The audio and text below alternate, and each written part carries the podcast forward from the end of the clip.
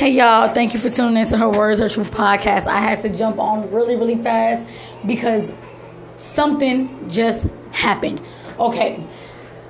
Many people know the Verzuz battle is due to begin at 8 o'clock Eastern Standard Time. It's Ashanti and Keyshia Cole, you know, R&B divas. It's going to be amazing.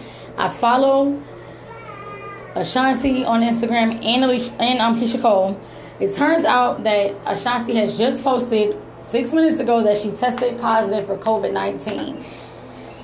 So, prayers out to Ashanti. She says she's doing okay and she's still down to do the Verzuz from her home. So, right now, they're literally trying to figure things out of how they're going to continue on with the Verzuz battle tonight.